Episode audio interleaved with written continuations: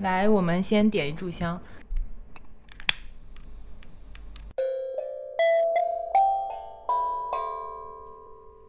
开工大吉！这期节目我们真是非常之虔诚今。天为什么要点香啊？怎样是要对冲我们的精神状态？是不是？对，因为我们今天要发疯，发什么疯呢？我们今天就是想要来聊一聊说，当我们的自我意识觉醒之后，在各种各样的关系中，比如说职场关系中啊，或者是各种各样社会关系当中的一个加引号的发疯的状态。嗯，今天就是主打一个闲聊加大爽文的这么一个感觉。嗯，主打一个疏通一下我们自己的乳腺。那既然是讲发疯，所以我们就先来聊一聊，说最近大家的精神状态如何？精神状态美丽吗？因为我已经从事自自由职业已经有一年了嘛，嗯，就是随着这个状态的找到，就精神状态越来越美丽。什么状态呢？就是学会了游刃有余的发疯的一个精神状态。应该说，我是为了发疯，所以离开职场。哦，为了能够自由的发疯。嗯，这个状态还是挺让人羡慕的。丽拉呢？对丽拉呢我？感觉我的精神状态比较平静，哎，就是没有那么的疯。今天主要就是来看你们发疯。嗯，看客就是已经入定在禅修的看客的这么一个状态，爱看这人在这表演。我也是，我今天就是很想听一下大家的故事。嗯，我现在就是在一个还在发疯探索的这样一个状态，就是现在是在演进阶段，我还不知道会最终应该在哪个地方停留。对，有一些呃可能会有一些为自己争取大发疯的感觉，有一些时候又觉得啊算了，我还是解离一下吧，让自己的精神放空一下，这样会让自己好受一些。嗯，所以，我们今天就是想来聊一聊，说在各种各样的关系当中，怎么样让对待我们的人能够给我们留出，就是或者属于我们自己的空空间，对对对，怎么样让自己过得更舒服一些？为自己争争取正当的权益，我觉得是。嗯嗯。然后今天会有一个小彩蛋，就是我们邀请了一位线上的连线嘉宾，朋友圈中我自认为就是发疯爽文女主的那种人设，爱听，好期待。而且它是有个大反差的哦。嗯，嗯，保留一个小悬念。那我们就先从就是困扰大家最多的职场打工人的职场关系开始说起好了。对对，但我们现在现在都知道，世界就是一个乱七八糟的草台班子，每一个 看似不管是大厂也好，还是一些是体制内的工作也好，其实背后都是一包草戏台班子的感觉。对，嗯，奔驰里面蹬三轮的感觉。奔驰就是底下是三个人，一个带人拉的感觉。就是包装的很好。嗯，走，就是进入任何一个圈子之后，你就会有一种围城的感觉。尤其我之前的那份工作嘛，那正好我就可以开始讲我的例对，子来展开说说。对，说到围城，就是大家知道体制内的工作，就是没有进的人就是疯狂的想上岸，进了之后工作一段时间，要么就是想着忍一忍吧，好不容易进来了，然后熬到退休可以拿一份不错的退休工资；还有一种就是像我这样的，就是进去没多久就疯狂的想出来，但是从围城里面出来并不容易。嗯。对，然后就说一下那个发疯的 案例好了。其实第一次职场发疯是我我老公在我的职场上发疯，嗯，这就是个好有说意思哦，竟然还有这个外援来发疯的。对他确实是我当时的外援。就是那个时候我怀孕了，孕早期其实我就已经跟领导报告过，说我身体状态嗯不是很适合高强度工作，嗯嗯，然后是希望就是趁我现在还没到孕晚期不能工作的时候，我先把难的事儿先啃掉，嗯然后后续我就请假。然后呢，就是前面我基本上把我该做的都做了，我嗯也确实在怀孕期间也熬了很多的夜去啃那些难啃的工作，给他们相当于都给他们把饼做好了，只只需要他们自己啃了，知道吗？只需要他们自己吃了。brief 一下，就是我老公他平时是一个跟别人不会不太会有冲突的这样一个人设，嗯在我的那些个领导同事面前，就觉得你老公这个人很文雅，啊，话也不多，很沉默，很文雅。gentleman。啊，是个 gentleman，对。然后呢，我自己身体的原因就是我到了孕晚期会有很大的反应，就是我的那个耻骨很疼，就是疼到每天无法下床，只能躺在床上，而且就是因为很疼，所以就精神状态也不是很好，也吃不下东西。就是其实我怀孕的最后一个月，那个领导就是每天给我打电话布置工作，要么就是钉钉上面布置工作。然后一些细碎的工作，我都尽量的说手机上能做的就给他做了。但是后面就是有一些大型的工作，比方说让我去在那个一个会议上要出席，就是很远的地方要去出席，挺着大肚子去出席。那次出席我去了，我没能拒绝掉，就是我用各种医生开的各种病历给他看都没用。嗯，但是那天就是，嗯，在那个会议上，其实那个参会的最大的那个领导有点怪我领导的意思，就是说，你们你们员工都这样了，你还要让他来出席这个会议，嗯，就有点怪他不不人道的那种感觉。然后他就有点恼羞成怒，不仅没有说收收敛一点，还就是接下来疯狂的给我布置更多的工作。我感觉他的，我感觉他就是自己的焦虑要转移到我身上。嗯，那次发疯就是有一天下午我刚从医院回来，因为疼得太厉害，去了一次医院。嗯，回来之后就这样睡觉要休息，他给我布置工作，我没有回他，他直接打电话过来，就是非常严厉的说，嗯。保利，你还是我们的员工，嗯，你不想搞到最后很难看吧？什么什么意思？就是说要辞退我，在在孕期辞退我哦。有没有懂点法律常识、啊？就是，但是他吓唬我，他觉得我不懂。嗯，这个时候我就很哭得很厉害，我就给我老公打电话，然后老公听到我在哭，他当时说啊，你别担心啊，就安慰我。结果他挂完电话，我不知道，他就给那个领导打了一个电话。他据他自己描描述，就是他在高架上一边开车一边给我那个领导打电话，就是怒吼，就是吼到就是自己都 害怕的那种，而且进行了一番人身威胁。他说：“我现在就在高架上，你再敢给我老婆打电话，我现在就杀到你们学校。”然后那个领导吓到说要报警，就是发疯到这个程度。嗯。然后自那之后，这个领导再也没有找过我。然后那个领导后来就搬出了最大的领导来找我，而最大的领导对我也非常客气，嗯，还多少是有点被我老公吓到。嗯，而且本来就是应该关照一下孕期的同事啊。然后就为什么说我老公发疯而不是我自己？因为我的发疯之旅就是从这次开始的，开启了一个新世界。发现发疯真的有用，真的有用。而且最重要的一点是撕破脸了，你就不怕了。嗯，就是之前我在公司的人设还是蛮小白兔的那种。嗯，对，看我之前穿搭也看得出来很爱穿白色、粉色的衣服。对，就是一个 黑色头发，就非常乖巧的一个乖乖乖女的那种感觉。所以就是那个时候那样一个人设，突然之间。嗯，经过我老公这样一次发疯之后，我就觉得反正也撕破脸了，嗯，然后我就不怕了。接下来就在那边也发了几次疯，直至最后离职。对，是我自己辞职了，不是被辞退。不好说。对，就是发疯到辞职。嗯，最后辞职也是发了很多的疯才成功离职。嗯，但当然是我那个哺乳期结束之后啦。嗯，刚刚讲到一个很重要的点，就是人设。为什么他们敢那样一直欺负你？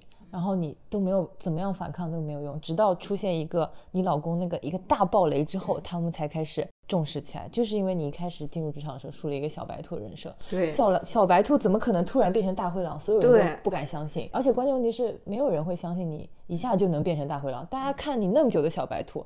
你不逼到一个真的彻底崩溃的状态是不可能转变的，是。所以你老公王哥帮你做这件事情是，嗯，还蛮伟大的，帮你争取很大的权利，是挺伟大的。他到现在老想起这件事情，都会觉得发挥的还行，没没必要重新发挥一次是吧？对，还可以，应该不会有第二次了。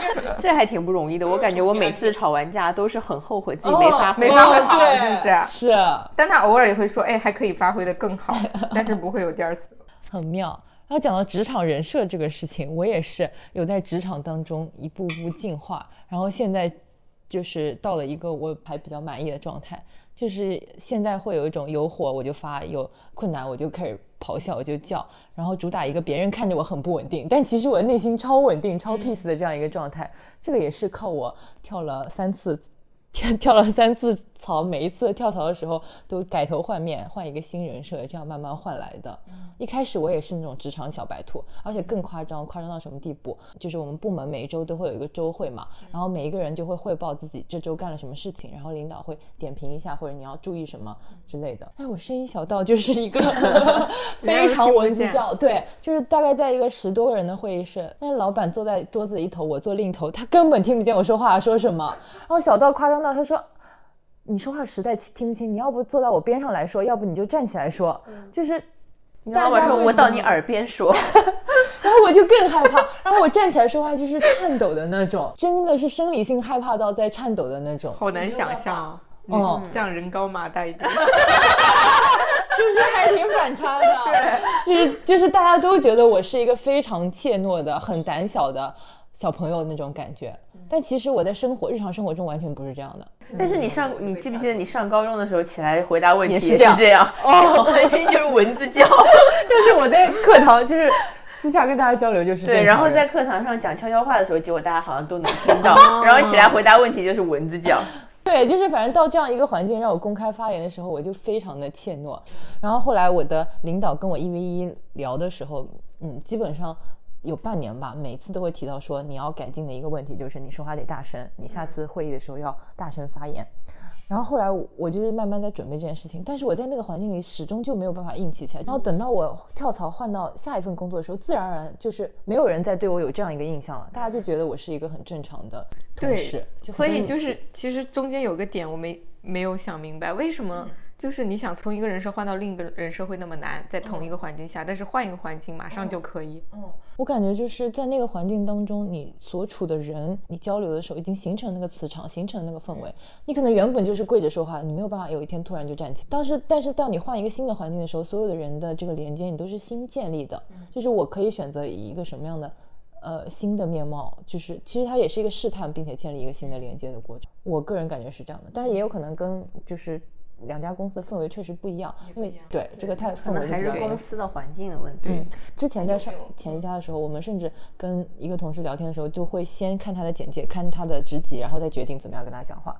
如果职级差太多，他可能不会跟我说话，首先上来那氛围有点把你打趴下压到了。对对对对对，我就没有办法在那里站起来。对啊，就像你如果在皇宫里面生活，你也不可能，你不可能平等的面对比你高很多的太监。嗯，我还以为说皇帝来，结果是太监。是 你你就是自认为只能接触到太监对，因为太监是一个很大的官。你在古代应该是妃子吧，得宠的那种。所以我刚刚在想，到底是环境在给我们设限，让我们改变，还是我们自我在设限呢？嗯，因为我自身的经验，我觉得是自我设限。嗯，对，因为我换了一个工作之后，其实环境没有太大改变，是同一个职职业，是同一份职业，只是换了个公司。嗯嗯，可能一个是体制内，一个是体制外，是民办，对吧？那么他，嗯，我的人设的改变就是完全靠我自己的心态的改变。心态的成长，对，而且我想的很清楚，就是我下一份工作，我一定不要像上一份工作那样，就是学生思维，嗯就是对待每一个人都像老师一样，就是见到谁都是老师，都是我的老师。我之前是这样想，嗯然后还有就是不要让人家觉得我是那种很要的，就是在工作，嗯对，工作成绩上很要。我那个时候在第一份工作里面给别人的感觉是这样的，但其实我只是说，我觉得我是一个新人，我要早一点做出成绩来，让大家认可我。我确实有这样的想法，所以领导给我的工作，我都是非常积极的接手，并且把它做到十全十美。但是殊不知有很多很多 同事在他们眼里会觉得我这个人很傻，其实很多老油条就会这样觉得。就会觉得你很好笑，嗯，对，把你当笑话看那种感觉。不是把你当笑话看还好，更可怕的就是他们把手里的活都推给你。都给你，嗯，哎，找到一个便利贴了，嗯，对嗯，就是这样的。所以就是为什么不同的职场人设会周围的人对待你的态度会不一样，就是这样的。嗯因为这些职场老油条太知道不同的人可以怎么样拿捏，嗯所以当你给自己有一个人设贴上标签的时候，其实是在告诉别人说你可以用什么样的方式来对待对待我，嗯，对。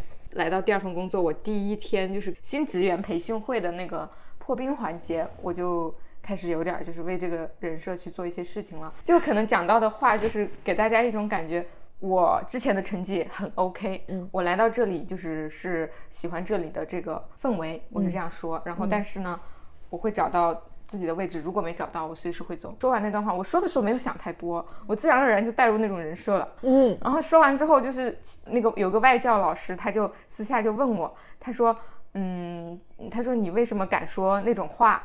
我说我说什么话了？他说你刚刚入职就说自己要辞职，对，就是你这意思就是别对我抱有期待，我随时会走。不能拿捏我，不能欺负我，欺负的太过分。就是我在这里是有所求的，我能努力干好，你就应该给我同样的回报。如果你给不到，达不到我的预期，那我也不会死吊着你。对就相当于就是嗯，我告诉他那种心态，我来这里工作，我不是求着你的，对我也是来实现自己价值的。是的我实现不了，我就随时走。所以这是一个表达你平等的嗯这个历程。对，是一种双选的关系，对吧？嗯，然后这就奠定了我接下来靠发疯争取了很多自己的权益。嗯，展开说说这一趴真的很关键，实操的部分来了，可小文来了，你们知道就是大嗯，就是高中是要上晚自习的嘛。当时我们那个学校还是寄宿制，最晚的那个年级可能要到十一点老师才能走，而且我回家十一点，我孩子怎么办？嗯，对吧？孩子还那么小，对，当时很小。然后呢，我就以孩子为理由，我就跟先是提出了我可不可以不上晚自习。我说等我孩子大一点，再安排我。但是他给我的回过来的就是说辞，一直就是那两句话：上晚自习是老师的职责，嗯是你分内的事情。嗯没，我们建校以来没有任何一个老师不上晚自习。嗯，哎，我就抓到点了，我就开始直接找最大的领导，我就说你招我的时候没有跟我说我的职责有晚自习。嗯啊，你跟我说我作为一个什么什么呃学科的老师，我需要做哪些事情？嗯，对，没有包括晚自习这个，反正是经过了几番轮回，甚至到后面就是来硬的，发了一个文件，晚自习排班（括号最终版）给我减掉了一个班，剩下两个班是上到八点半的，他们觉得已经对我非常仁至义尽了。晚上回去之后，我给他打了个电话，我说跟家里商量过了，嗯，我们还是要以孩子的成长为主，我们可以重新考虑再招另外一位某某老师。对我这边也有推荐的人选，直接就是告诉你我要辞职了。那个时候才入职三天，你也太勇了。但其实我也没有拿捏他的意思，我就是对正当争取自己的权益。对，对不对我觉得前面本来这个就是一个双向选择的过程，你就是要在一个平等的环境，就是我也确实是不不怕他辞退我，但是我后来想一下，为什么我能争取成功，也确实是因为他们没法辞退我，因为一个学校重新招一个老师，他有年度有有一个周期期的，对，他们招不到，暂时招不到，嗯，然后就真的就是这一次电话之后就同意了，这次这次就争取到了全全校只有我一个人不上晚自习，然后其实当时就有走的稍微近一点的，就那个国外的老师，也就是那种蹩脚的中文说你一个人不上晚自习，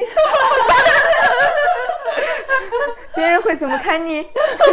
这种。就意思是你会变成大家的公对，他是好意，只不过他中文说出来会有点。对，而且其他老师也会想说，那他可以不上，我可不可以不上？对就就是大家会甚至大家会把那个矛盾或者是怨气转嫁到指你向我，那边对，对，但姐不怕，就是是这样。我觉得你说的很到位，就是一开始拿捏住了你职责范围之外的东西，你的明确的边界，嗯，就是要前面划清楚，对，就告诉你，你别给我安排一些我不想做的事儿。之前没有约定好的事儿，嗯，这样的话就相当于大家都知道你是一个非常有原则的事儿。但其实我后面就是疯到我，他们已经分不清什么是我分内，什么是来来来，展开。讲讲，这一趴就很搞笑了。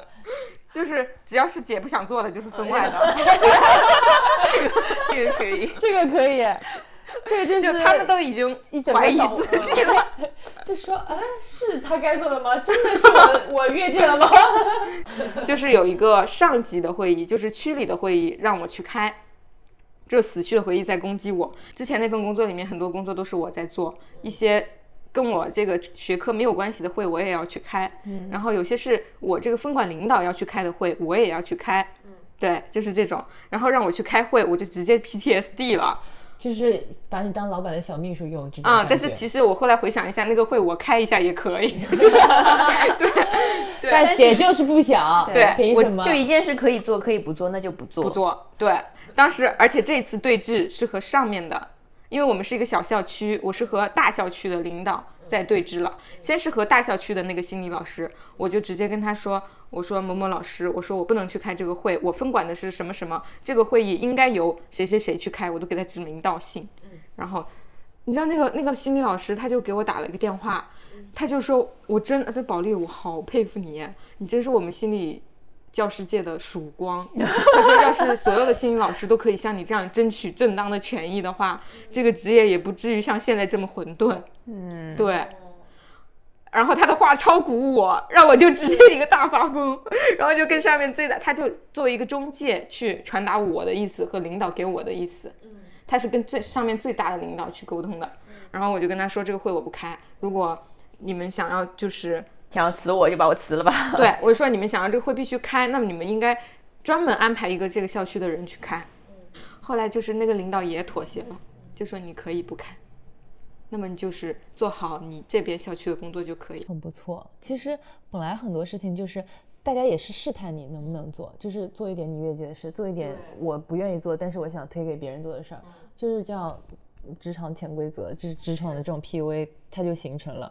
只要你觉得，因为我为了保住这份工作，或者为了让我的老板对我满意，我忍受了第一步，我后面一步一步，人性就是这样。哎，你还说得特别对，就是你要让老板觉得你少不了这份工作，这份工作对你多重要。因为之前那个领导就这样跟我说的话，就宝莉你不要这样，你想想你孩子才多大什么的，你现在在这工作又稳定。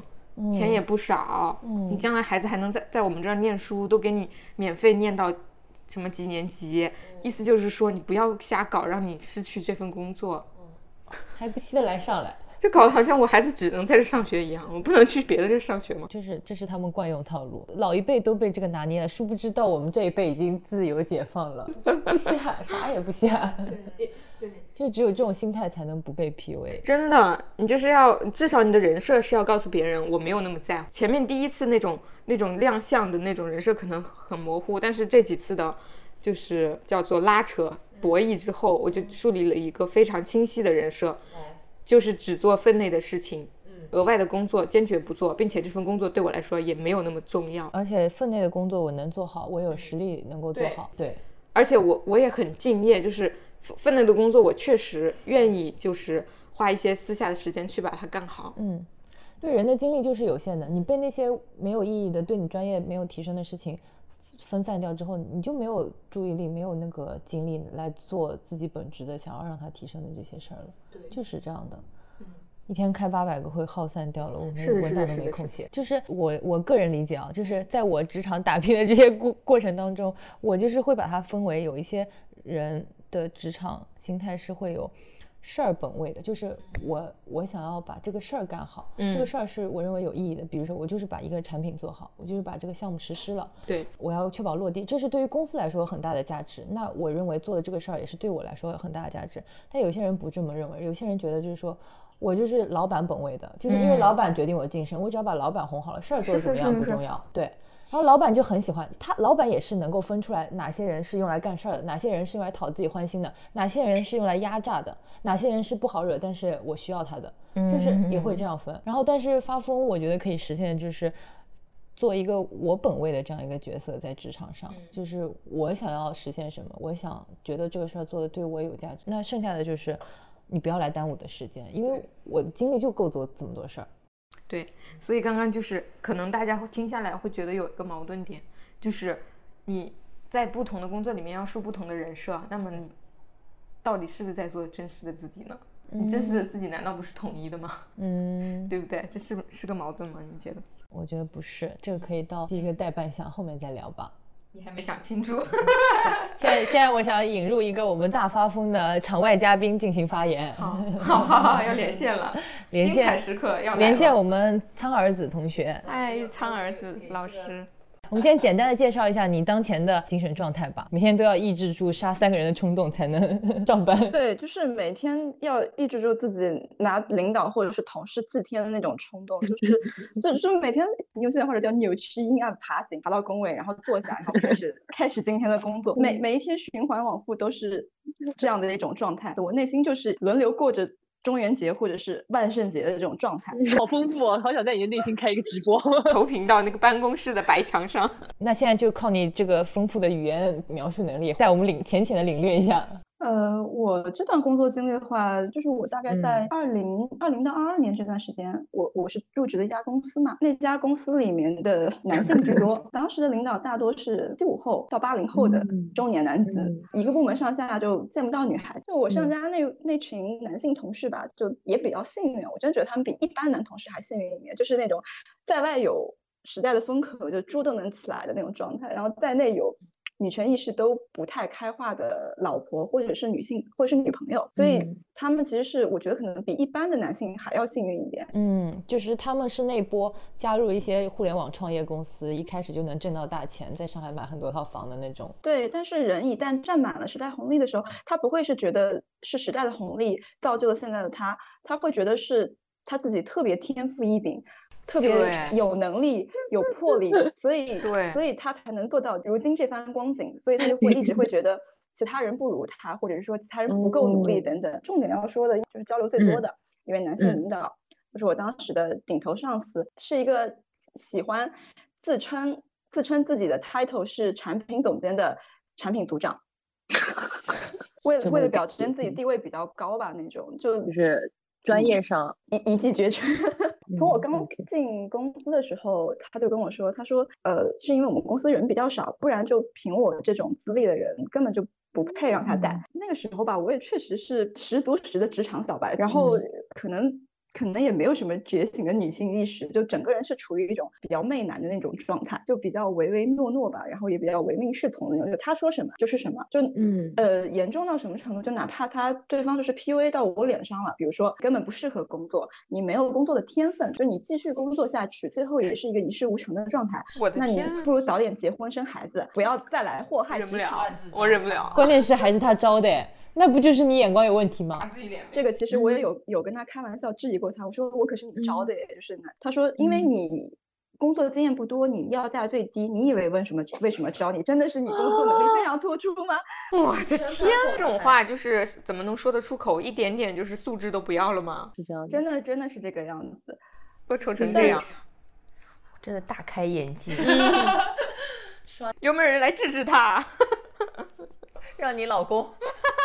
威胁他，就当时就真的心心态，我整个人心态很不好嘛。然后他这样说我，我也完全就是不不会生气的，就我也不会因为他这样嘲讽我就生气，我反而是会反思自己，就说为什么为什么我没有天分呢？为什么我工作不好？为什么别人可以在他的手下工作两年多吧，我从来就没有听到过一句好话，就哪怕我的甲方好像都说完成的不错，然后我也是从来没有。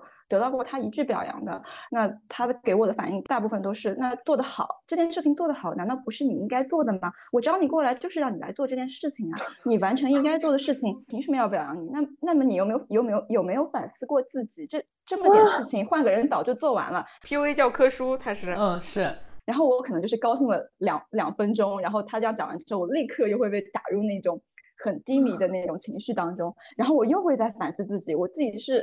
哪里又没做好？为什么换一个人都比我做的好？为什么我自己做的这么慢？为什么我永远都这么做做事这么差强人意？不能让人不能让人就是不能让人家很很信任我等等等等等。然后就 在这种反反复复，就是别人对我 PUA，然后以及我自己对我的 PUA 当中，然后我就开始迷失了自我，就是恋爱里面被 PUA 那种感觉。大家如果但凡有一点觉得自己有这个苗头，赶紧对号入座。这个住 对，警钟警报要拉响了，这就是 PUA，还能是什么？就是急得都嘴瓢了，急得我弹幕已经就是跟我聊天的时候，已经那个手已经要穿过几层屏幕过来，要来抽我的那种状态。而且我那个时候其实被 PUA 到是。很吓人的一个状态，我我甚至就是比如说别人跟我聊天什么的，我都不敢聊，我我我处于一个非常封闭的状态，因为我怕我是不是一张嘴就对方就会觉得我是个傻子，就包括自己的朋友、自己的家人都是不敢再去表达的那种，因为觉得自己就不行，脑力上可能就是个废物吧，然后。那个时候就整个人就活活得越来越自闭，越来越自闭。就是真的从他手下出来之后，就是我觉得所有其他的对方、其他领导 PUA 都是那种很低的段位的，都是。我哎，训练了你这个，快说你是怎么反杀的？再不说我的我结节已经要长出来了。反转的出现是因为我被公司裁了，这件事情还蛮好，蛮有意思。然后我离职后大概一段时间，然后我前领导就。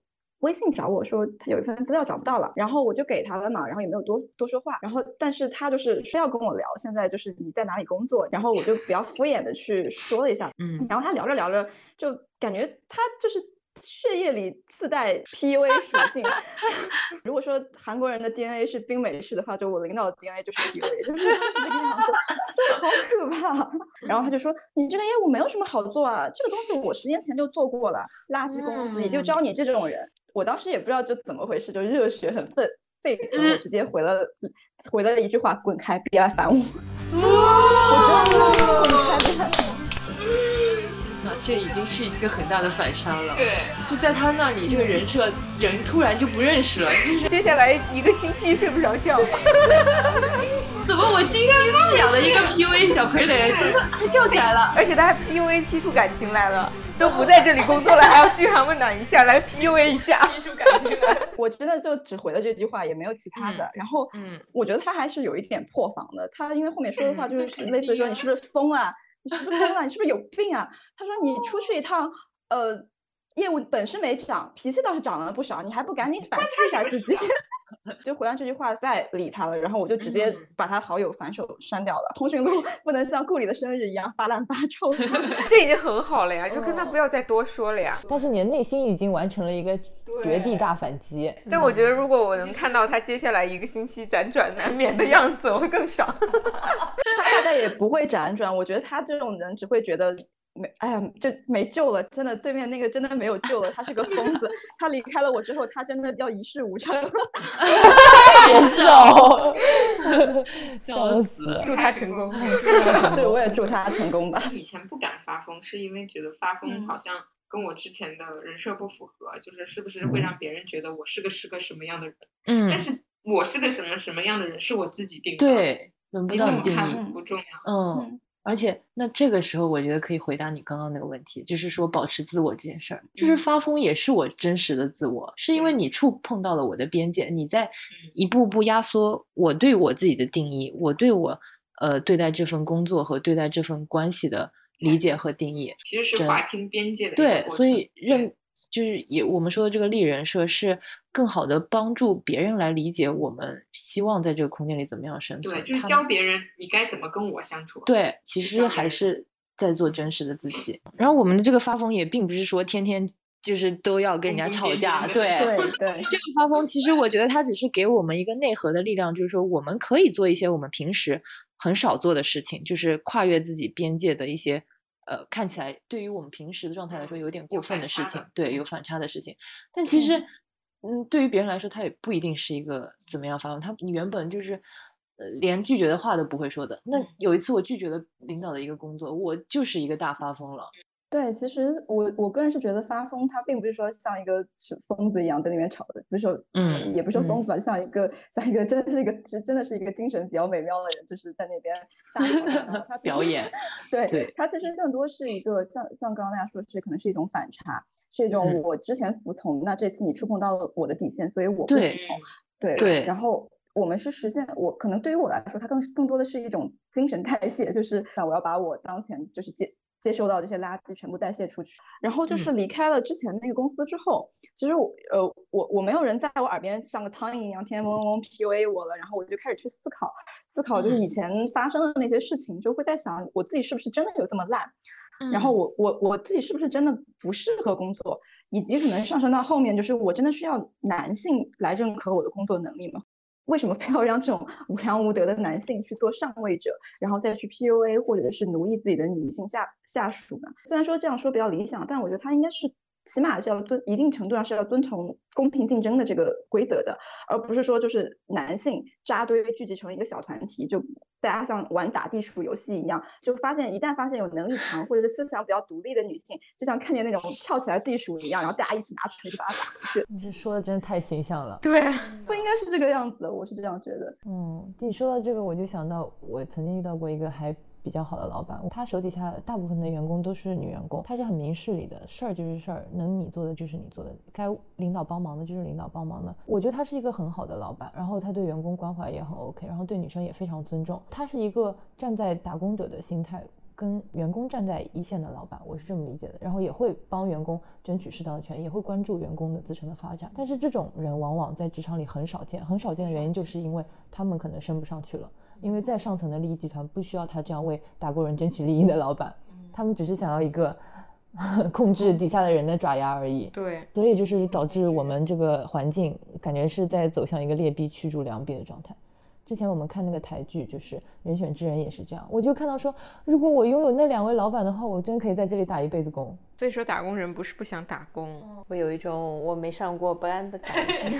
感谢我们大儿子老师的参与，下一次期待你来现场做客哦。是好，拜拜。拜拜。那职场这一趴，我们就浅浅的先聊到这儿。我们可以聊一聊，就是社会社会关系上发疯 在更大范围内 走出社会继续发疯 其实讲到社会关系，我第一个想到就是酒桌文化，哦对不对？各种各样忍受不了的点。说出你的故事。这个我感觉 Lila 是不是也有一些类似的故事可以讲？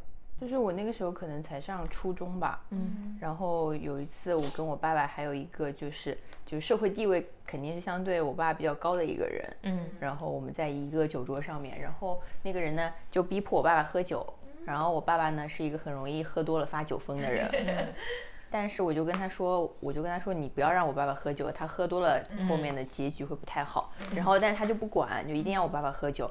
结果我爸爸就喝多了，就开始发酒疯，说什么生不生、死不死的一些问题。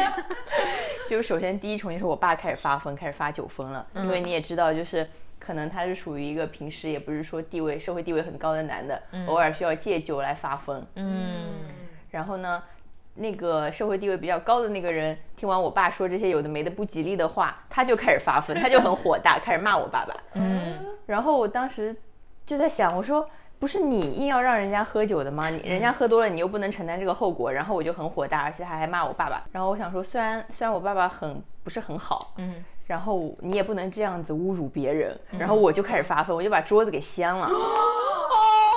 初中，初中啊，你好牛啊！嗯，然后我就把桌子给掀了，这就是我的第三重发疯，这是一个连环发疯的故事，直接把这场给结束了。我的天哪，一个初中的小女孩哎，嗯，然后那个人是反应呢？全场最清醒，也没有什么特别的反应，我也记不清楚能大家都。喝醉了，大家也知道自己发疯了很难收场。对啊，然后我和那个男的也没有再怎么见过面了。嗯就是这种不是很亲近的关系的话，只要斩断这个关系，我们就可以继续生活了。嗯，是这样。发完疯之后还要怎么跟人家相处这个问题，嗯我突然发现我好像没有这个问题，因为我自由职业之后没有特别多。一定要保持的这种对，我觉得那个人如果能让我发疯的程度，那肯定不是我的核心圈里面的人。所以我刚刚说我发疯的对象好像大多数是陌生人，就是嗯，现主要是发生在我孩子身上。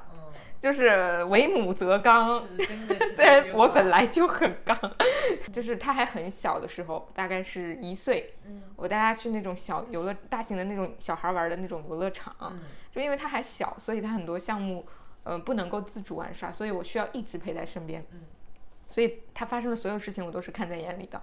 那个时候，嗯、有小男有一个小男孩，就是一个小男孩拿那个海洋球。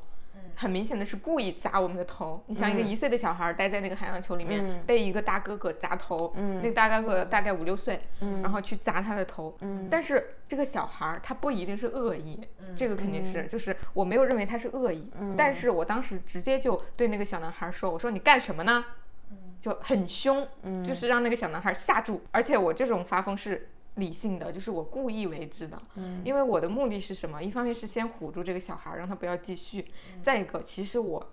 我的育儿理念就是这样，我觉得我是在给我女儿做示范，嗯就是当你遇到你自己不舒服的事情，你要严厉的阻止，提出来，拒绝对对并且表达自己的对，要明确，并且语语气要足够严肃。嗯对我希望他以后在社会上是这样的。嗯然后呢，就当时 那个小男孩儿的爷爷是呃外公，反正就说：“哎呀，是小妹妹呀，我们是喜欢小妹妹，所以跟她玩儿呢。”然后我当时就说：“谁要你们家的喜欢啊？”嗯我就这样说了。所以我当时就跟小木立刻就发了微信，我就讲这个社会现象，我就说男孩子其实无论男孩女孩，小孩子在外面发生一些冲突，其实不是小孩子的问题，是家长的问题。我当时也是在看那个家长会怎么处理，再决定我接下来怎么应对。对，因为第一下那个我只是想教 Cookie 去拒绝，那么后面我的反应就是根据家长的来了。小男孩有那种喜欢小女孩之后各种行为，都是让那个被喜欢的小女孩厌恶的。但是，嗯，家长就非得想办法合理化这个行为，所以才造成我们现在你哪怕长大了是吧？谈恋爱的过程当中有很多自以为是认为对你好的想法，他们可能从小一步步就是被这样就纵容或者女孩子是灌输或者教出来的。其实没有人知道小女孩真的喜欢什么。就是我欺负你，是我看得上你，我能看得见你，对对对对，然后对你就受着，是是你的荣幸。对，反正当时我就蹲下来，我就蹲下来跟我女儿说，她才一岁多，我不管她听不听懂，我说你不喜欢你就大声说不要，嗯嗯，你就像妈妈一样用手这样指着说不要。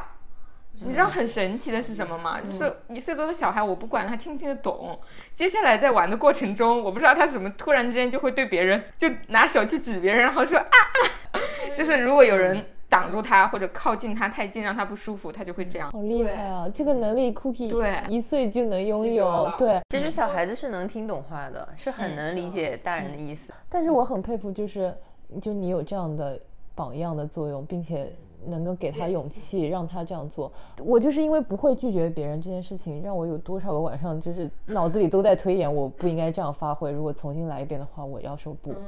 以前就是这样，我以前就是这样。因为我觉得这个跟家庭也有关系。嗯嗯，因为我觉得像，特别是像我妈妈，我觉得她好像从我认识她以来，她就没有发过疯，就是她没有拒绝过别人，也没有发过疯。而且从小教我们就是要体谅别人，要适应环境。我我们家反正更多的都是追求这种。出了门之后是一个很温和、很温柔的形象，而且她很、很受用这种别人对她的评价，说她是一个温柔的人。嗯，是的，嗯，他们那一辈的人比较喜欢这样的温柔贤淑，和善。对，上得厅堂，下得厨房的那种感觉。对，但是我妈妈唯一一次她为我发疯，嗯，就是我上小学的时候，有那个男生欺负我嘛，然后欺负的很严重，会扔我的自行车啊，这种，就是他们，就是后来就是我们都稍微大一点以后，他有说是因为当时喜欢我，也是这个，谁谁谁谁能看懂？对，也是这个模式，就是很怪。然后后来因为我被欺负的太狠了，我妈那个时候就是，嗯、下雨天穿着一个雨披，然后直接冲到我们教室，在课堂上对那个男的那个对那个男生就是劈头盖脸一顿骂。嗯，他就说你要是后面再敢欺负我女儿，我就把你手剁了。好牛啊，感觉。对、我我我现在听是以妈妈身份去听，我在想我女儿还会不会记得，如果我为她发疯，眼泪要流下来了。因为我也是突然你刚刚讲你为你女儿发疯的时候，我想到的。我觉得妈妈真的是在面对自己小孩的时候，就是特别有力量、有气的那种。在孩子的事情上总是充满了力量。我结果我长大以后还是当了一个大不孝子。来展开说说，这个播客终于不是只有我不笑了，我们来听听这个桥段。很笑啊，你现在很笑你，大孝女。你发宝女，真的是好。就就有一次，就是我跟我妈，就是其实在这个价值观啊、生活理念上面都有一些不一样嘛。然后我就跟我妈吵架，就是大家都已经吵得不可开交，我突然开始跟我妈说：“我说妈，我是女权，你不要跟我吵了。”我跟你妈打拳，对，我就直接直直接打拳到了我妈的脸上，然后然后我妈说：“你是不是被西方势力洗脑了？” 然后一下就我妈就很懵嘛，然后后来她就是也没有想好怎么应对我。过了一会儿，她就跟我说：“她说阴阳五行，男女有别，社会分工，反正就扯了一大堆这种话。”嗯，然后我就跟我妈说：“妈，你不要说这些，就是很很就就是很传统的这些谬论。”嗯，然后我让我妈就是想一想自己的生活是不是也过得很辛苦，嗯，就是在社会的要求下又要顾家又要工作，嗯，然后我妈好像反思了一下，感觉自己好像也是蛮辛苦的，嗯，但是她又突然跟我说，她就是换了一个逻辑来跟我说，她说，但是妈妈在工作的时候也有很多。嗯，女的害我，男的帮我啊。我说那是因为女的本身占有的就少，所以大家要用很强烈的这种激烈的方式来争一点有限的资源。嗯，其次就是如果男的的话，你威胁到这个男的的利益，他其实会更加对嗯暴力的来争这些资源，争争取这些利益。对他没有威胁，所以他顺带帮一下。对，然后我妈就是我也不知道我妈听进去没有，反正就是她跟我争吵完以后就跟我说，等妈妈以后死了，你就把我海葬了，不要给我立墓碑，也不要每年来祭拜我。我就进入这个走向。对，然后就是就是很很夸张，就是两个人就是。我妈就是，其实我说的时候感觉很平静，其实我妈当时就是喘不过气来了，就是感觉已经哦要随时要不行了的那种感觉。你觉得你让一个传统女性突然去反思她嗯，对就是一下告诉他说你过去做的事情都是错的，你所有信奉的价值观都是对，像洪水猛兽一样，对情绪会。对，所以我就觉得还挺，就是还还挺疯狂的，我们两个。但是嗯经过这个事以后半年，然后我回家，就是我发现，虽然我自己觉得我自己很女权嘛，结果我有的时候其实还是有很多嗯很不女权的生活哲学和生活逻辑。我就是还嗯挺想管管理，就是跟我一起长大的弟弟，嗯然后我就觉得他应该要找一份工作，嗯，进入一个轨道，然后要哦谈恋爱，哦要娶妻生子，好好生活。我居然还会有这样的想法，嗯嗯。然后，但是我妈妈就是她非常维护我弟弟躺平的权利，哦，嗯，然后也不太会再就是管我。我觉得她反而还比我更加朴素女权一点。他们在生活中其实是找到了这种智慧的。对，就是一种很朴素的女性主义的智慧。对，而且有的时候，其实女的只需要就是像芭比里面那几句话一样，其实就会让他们感觉到有一个假象被戳破的感觉，就一下子会找到一个很真实的生活逻辑。然后我感觉我妈妈就立刻自我发展了。哦，嗯，经过了一次喘不过气来的重拳出击之后，一下子就 觉醒了。是的，好神哦！是的。各位的妈妈真的是很棒哎。对，嗯而且就是我觉得他们在跟世界的相处的过程中是有很多痛、很多苦的。其实他也不希望你受这些。哦，嗯，而且现在我们跟他们讲女权这种东西，他们就好像是，因为他们一直以来也会有自己的反思和思考，只是嗯没法合理化。嗯对，我觉得现在我们这一套可以帮他们合理化。对，然后其实我当时也是因为就是不小心一个发疯，然后说了很多，其实反而我们的关系有变，就是有一些对变静了哦，嗯，哎呀，我是不是跟我妈还差一个发疯？她还没觉醒。对，其实发疯会换取一个平等交流的新机会。对对对，是这样的。对，就是我终于于撕开了我的面具，让我妈看看我到底是什么鬼样子。结果没想到这么美丽，精神状态这么美丽。然后妈妈说：“让我也来 美丽。”让我也来美丽美丽。向你看齐了，妈妈开始。对对，就是我觉得剩下这种关系或我们觉得没有办法面对的，其实都是表面和平。如果不捅破，我们还能勉强维系。对对，但是，但我觉得我现在已经受够了这种虚假的和平。嗯，我觉得我心里不认同他们，其实我也懒得听他们说话。如果我不撕开面具的话，我也懒得跟他们相处。所以说我刚才说我主要发疯对象是那个陌生人嘛，嗯就不存在这个顾虑。对但是其实，在亲密关系中发疯，我主要就发生在跟我爸妈，还嗯，当然跟王哥也很多。嗯但是我今天就不打算讲这个了，今天不聊，对对太复杂了。其实亲密关系太复杂当中这套。话题，我们就先跳过。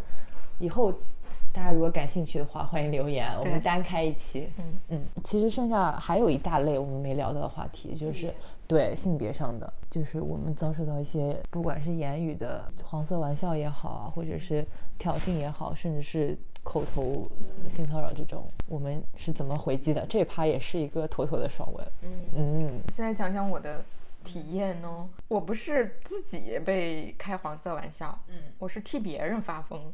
就是刚刚讲到酒桌文化的时候，就是我想到我和我老公和王哥的职场发生了一些。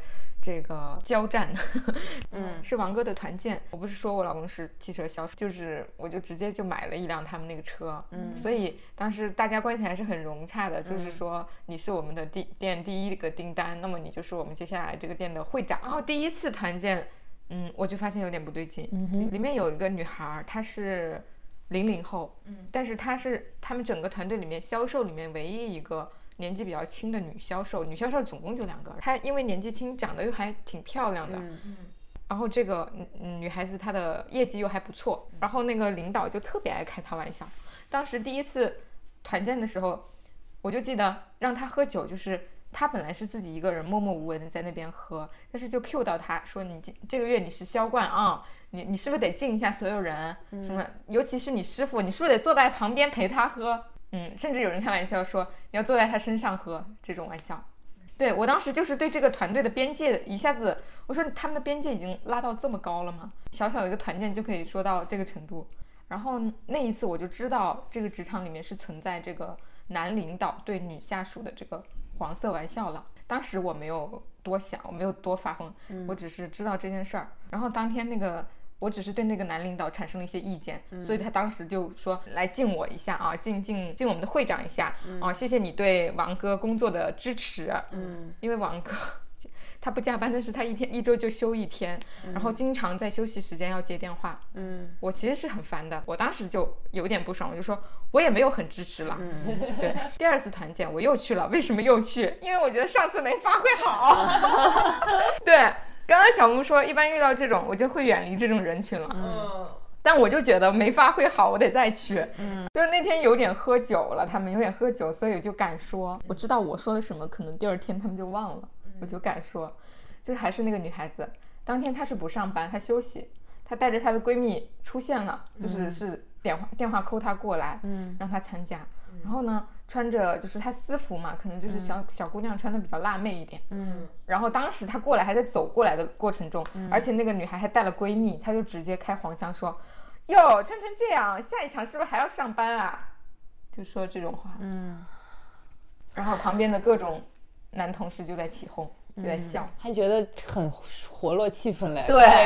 哎，觉得自己贼特牛逼，就玩笑。是说了一个还不哦错的很幽默。笑话，很幽默，觉得自己。哦。然后我发疯是哪一次了？我就先跟那这个女孩说，我说我感觉他们好像很爱开你玩笑，哎，她就在那边说，哎，没办法。然后我就说不用管他们，还就来宽慰我，知道吗？就是对。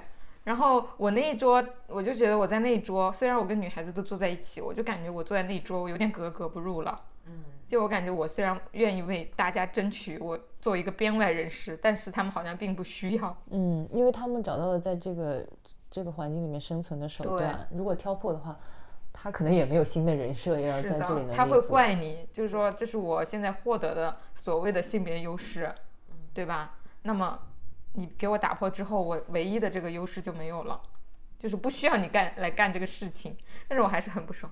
然后接下来是那个女孩子，她今天为什么会来？因为她是生日月，她今天来相当于以团建的名义来给她过个生日，同时还有另外一个人一起过。那么他们两个人就嗯公司给他们订了两个蛋糕过来，然后过来之后，这个女孩子她是生日的主人哎，她要负责给大家切好蛋糕，端到人家手里，然后唱生日歌也只对那个男的唱，就是说大家都是把那个嗯男男员工当做真正的生日主位，忽略了这个女孩子她是生日主位，而把她当做服务人员。嗯给我的感觉是这样的，她她要给大家切好，还要问每一个人你要吃多少。然后给他，当时他切好第一块，那个老开他玩笑那个男领导就过来了，过来之后就站在他后面，就说这块是我的吧，然后就端给他，这么小你就给我切这么点儿，跟你那个一样大。对我当时就站在他们俩的旁边，我就说了一句话，对，跟你那个一样小，太勇了。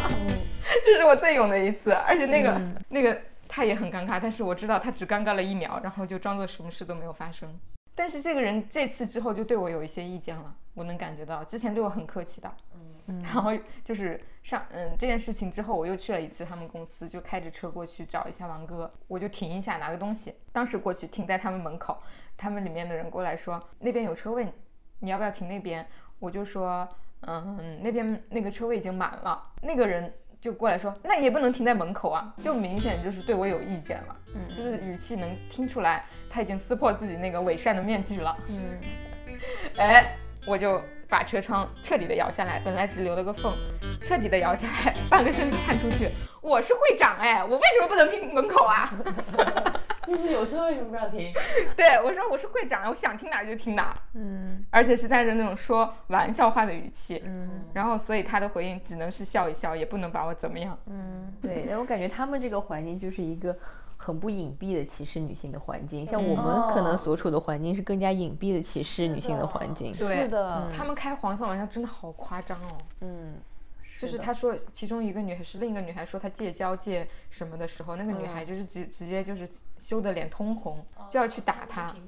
对，其实有点开玩笑，要打他一下，然后他们两个就开始在场场外这样转圈圈追赶打闹。其实也是玩笑性质。对，嗯，对我当时对他们的这种回应也不是很理解。所以这个也没办法，因为嗯我觉得你在一个体制里面，如果你不接受上层领导的这种玩笑、这种规则的话，你没有办法得到提升。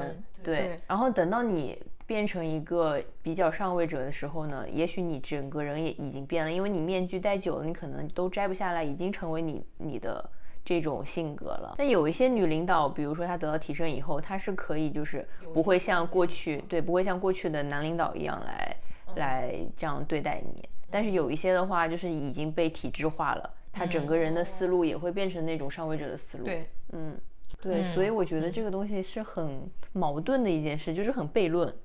你想要就是改变现状，你好像只有就是成为一个上位者，上位者你才能改变现状。对但是你成为上位者以后，你可能已经不是原来那个你了。对，所以我现在的想法就是，我不一定要在这个环境当中成为一个上位者，我可以创造一个新的小的环境，对，然后我们只要能活下去，那跟我们接触的这些环境，我们也是有选择的。那跟我们站在一起的这种小环境、小团体，就可以相互连接起来，就是去占用其他的社会资源，对，不绕开他要在这个里面们争了。开辟一块开辟一块新的社会资源。一个辞职的动作是吗？现在还在职，就是我现在越感觉越来越感觉，创业可能会变成我们或者是更新一个时代下一步唯一的女性能够找到自己舒适的环境的选择，没有这个环境等着你来进入。这里除了讲到男女之别之外，其实整个大环境也有点这样，就是大家只能就是尽量的去把大蛋糕做大了。是，对我觉得是这样，因为原本的那块他们玩的规则游戏，现在经济也在下行，所以讲不定也是我们的新的机会。感受到了一个创业之神的号召，所以这不是先从最小单元播客开始实践嘛？所以我觉得在我们这种三到四个人的小的团体和连接当中，是可以先实践一下这种平等的、尊重的，然后又可以实现每个人自我价值和擅长的这个这样一个小尝试。就是其实性骚扰我也遇到过，嗯，就是我有一个男领导，就是说想要跟我发展婚外情。我第一次听到这个的时候，我真的炸裂。我第一次听到这个东西是可以摆在台面上说的。对对对，我也是这种感觉。哎，这不都是偷偷的吗？递出了一份 offer。对这是真的是非常的神奇。嗯，然后我就是我我就我就说我没有这个想法，然后他就说你不要以为我是跟谁都这么说的。这个好像程度是以前我说我知道我很好，我说我知道我很好，我用不着你的肯定。我感觉这个对话就好像男领导说：“你要买这个吗？我没，我暂时不想买。你不要以为我谁都卖的。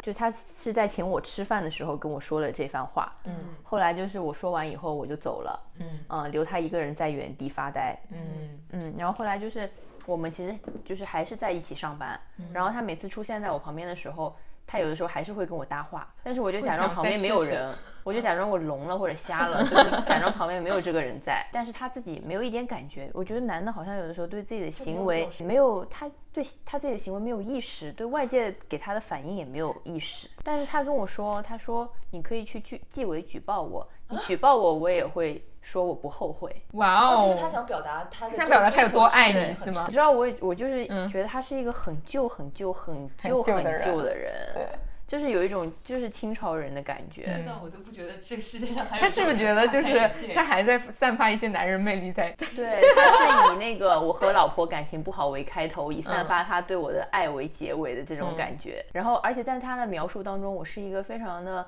嗯沉默温柔。寡言的人，嗯跟我的真人完全不一样，他就是完全陷入在自己的那种幻想幻当中想对。然后有一次，我们就是中午，就是我和几个就是同事在一起玩嘛，其中也有我的那个其他部门的女领导嘛，嗯然后那个男领导居然也过来，好像想要加入我们一样。嗯然后当时我就很火大，因为我已经在尽量躲避他了，为了避免尴尬。看到他的时候，我也假装看不见他，已经在装聋作哑了。嗯然后结果他又凑到我们面前来，当时我就很火大，就把桌子给掀了。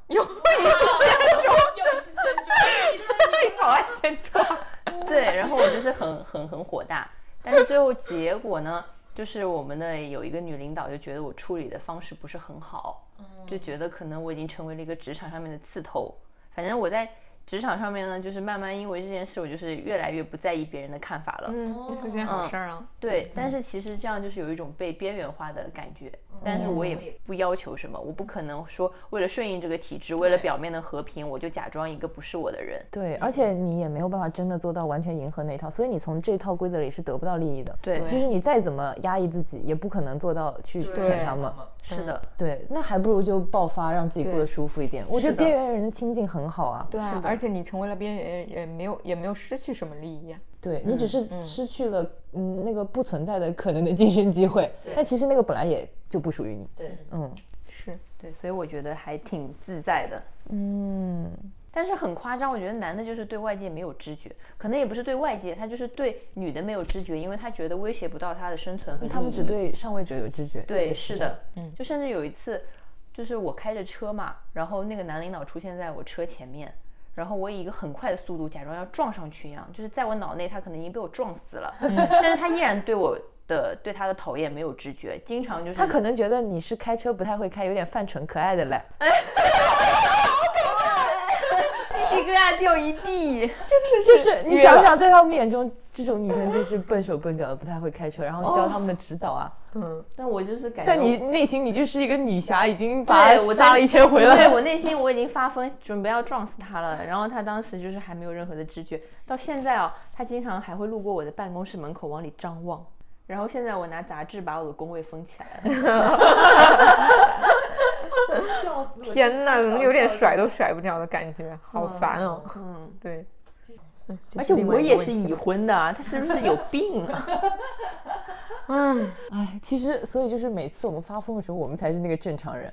就被发疯的人，人他们自己就是怎么可以做到这么不正常的正常的生活在这个世界上？嗯，对我，所以不正常的是这个世界。对，对，就我们现在靠发疯来维持一些自己的正常的部分。就是在校准这个世界的天平，嗯就是在我们一个一个小圈子里，就是通过我们不断的伸张我们的主张、我们的边界意识，然后把这些关系调回一个相对平衡一点，能让我们生存和喘息的空间。对。就把这些旧人稍微淘汰掉一些，让他们清醒一点嘛。就二零二对，三了，真的是。发疯确实是在一个校准的过程。嗯对，因为你想了，如果天平失衡很多了，你就要用一个重的砝码去压，就是或者是说对他就彻底崩溃之后直接就崩溃，直接重建；要么就是要用一个很重的砝码去压回来。对对，你用温和的手段又不行。是，对确实是这样。嗯，很不错。嗯，继续发疯以后。对，就是，但是我们这里所说的发疯也不一定就是真的要撕扯、要嘶吼，大家找到一个自己开心的状态。自己其实我还蛮想搞一次那种嘶吼的发疯，关键是那种嘶吼的发疯，我希望自己的状态是怎样的呢？就是我其实很清醒，对，我是疯给你看的那种。嗯，嗯，而且有的人会就是你发完疯以后，他会跟你说，那你想怎么办？你想，你你就是你有什么好的方法吗？嗯嗯，就这种感觉。但是就是 我要说，上野千鹤子老师就说，你有什么资格向我提供选择？哦，棒，这话好棒。嗯，就是别人问他，呃，女性主义的国家论是什么？然后他就说，女性主义需要国家论吗？然后环视所有人，他说要你管，就是要你管。反正我发疯就是要你管，你也不用管我后面需要有做什么选择。对，嗯，是，就这个态度。我就是为了当下此刻的舒适，就是不要自对证。做自己。对对有一本书就是上野千鹤子在那个东大教女学生吵架。是哦这本书名叫什么来着？我现在是胡编的。不要自在东大和上野千鹤子学吵架，女性主义是什么？对对对对对，是这个。所以就是我们就经常说女性不要陷入自证陷阱嘛。对，就是你不用在现实的逻辑中去选，你有什么因为他不爽的们提你就供的逻辑是已经就是不平衡的。是的，是的，是的。所以我刚刚说，当你发现对方的逻辑就是跟你完全不是同一套逻辑之后，你就直接说你别放屁，嗯对要你管，对，要你管，别放屁。牙上有菜叶。赶紧闭嘴吧你。所以我刚刚不是说，其实发疯也是在帮你去打破一些你不认可的规则嘛。嗯，嗯所以我现在自由职业也是在做一个博主嘛，嗯就是博主之间就互互相借鉴，嗯说难听点叫抄袭，对吧？嗯然后那些喜欢抄你、喜欢嗯借互相借鉴的人，他们是有一套其实是很很怎么说很恶心的逻辑的。嗯，对，就是说这个世界就是这样的呀。难道你做了一个东西就不允许别人复制吗？嗯，然后有就是有什么抄不抄的，大家互相都是一种学习，一种让这个行业发展的方式啊。嗯，就他们的逻辑是这样的。然后呢，每当这个时候，我就会说。别放屁！对，我感觉我我就是就是我就是反正跟这个世界的相处逻辑就是一个非暴力不合作，就是我也不干什么，但是我也不跟这个世界和好，就是那种感觉。对，而且你这样会为你自己争取到东西的，其实就是至少是。不符合你这套逻辑的人就不会来沾边你，所以我现在在圈内，因为博主在一个品类里面也有一个圈子的嘛，我感觉就是大家至少是现在不会抄我的东西，就这个不好惹，对，这个会发疯，对我是真的会骂人的那种。然后人家，然后你让人家说你看清楚再放屁，人家就刚一张嘴你就说不要放屁，对，就是这条逻辑，然后回路堵死，堵死，就是这样。对我已经就是做好万全的准备了，就是不管他什什说什么，我都说你别放屁。你说，但是如果这样的人多了，大家默认他就变成了行业的潜规则，其实环境也会变干净。对你也是在为这个行业争取，而且我不仅为自己发疯，我还为别的创作者发疯。昨天晚上的事情，对我觉得你这个做法很好，就是把有有这种想法，我们想要维护一个清净的世界的人联合起来，对，大家力量就加强了，对，就不要让劣币驱逐良币，凭什么劣币就会抱团，良币就不会抱团？对对对对对，我对不对？我觉得我们就要会抱团。我这么做，我反手就截图转给好几个就是经常被抄的博主，我就说我帮他，我帮谁谁谁去骂人了，然后说骂的漂亮什么的。我说凭什么他们能抱团，我们不能？对，就是我们这种有正义感的人觉得啊，抱团不是什么好词，我们不应该这样，我们应该洁身。是的，就是说太有素质了。对，我们这个素质太高了，发疯发不起来。嗯，不配得感，有一种。嗯，舒畅。适时降低一下自自我的这个道德约束，然后亲情推荐一下和上野老师学吵架，还没有 读全，我要去看一下，我要去看一下。我感觉就是有的时候还是要跳脱出现有的逻辑。嗯，他们就会说，哎呀，你急了，你不理性，你不讲逻辑，就是最讨厌这套。就谁说理性就是好的？而且他就叫理性了吗？我们重新定义理性。我觉得现在学张春还蛮好的，他会重新定义和解释一些词。对。我觉得有些词，我说你，他就说你一点都不理性。你看看你作为一个大博主，一点都不理性。然后我在想怎么回。我觉得你刚刚说的就很好。我就说我今天给你重新定义什么叫理性。你你会说你重你定义一下大博主，定义一下理性，定义一下，定义一下集体，掰开揉碎重新定义的时候，就其实也就瓦解了。对，嗯。没事，就是如果大家想听怎么样吵架的话，我们下一期展开分析，再去学习一下，我们再运用一下，看一下这个案例。可以，那今天很畅快，嗯，就聊到这里，愉快的结束吧。开心，然后我们自己都会觉得很开心，嗯，非常解压。希望大家也能够放下一些包袱吧，能够在为自己争取一些利益，或者是说舒适的空间。其实我们要求不多，我们就是活得舒服一点就可以。对，而且有的时候我觉得大家就是。不要活得太沉重了。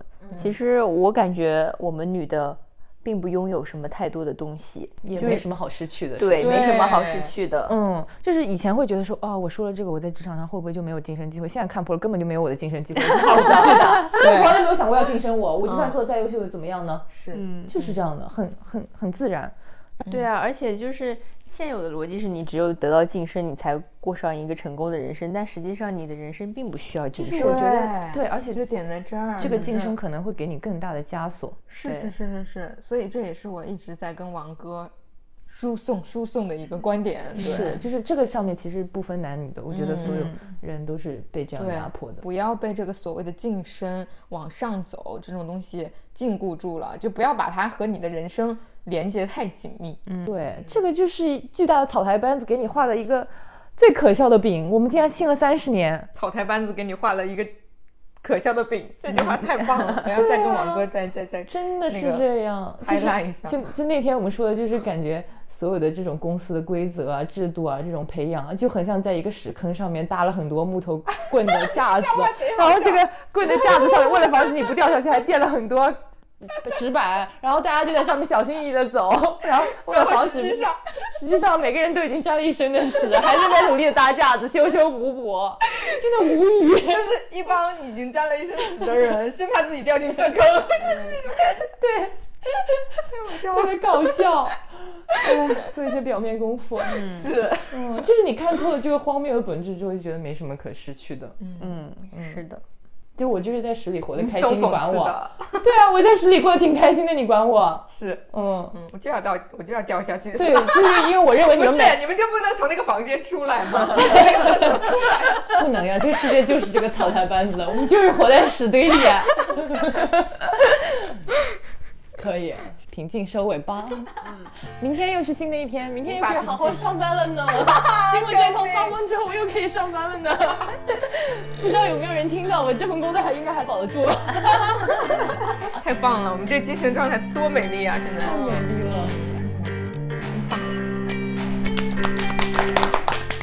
明天要上班喽，上班快乐！大家通勤快乐，上班快乐，拥有一个美丽的精神状态。耶！好，那我不用上班。听到这里我很生气，突然又难过了起来。这里是宇宙磁场。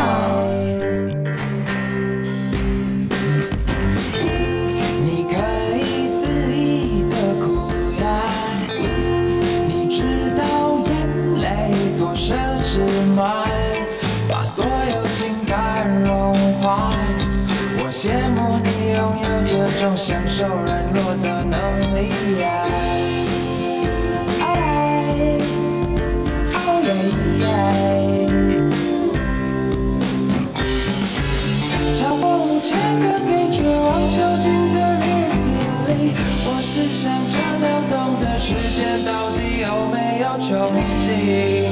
思考让我活得自称为快乐的平静，但我你什么是自由的意义。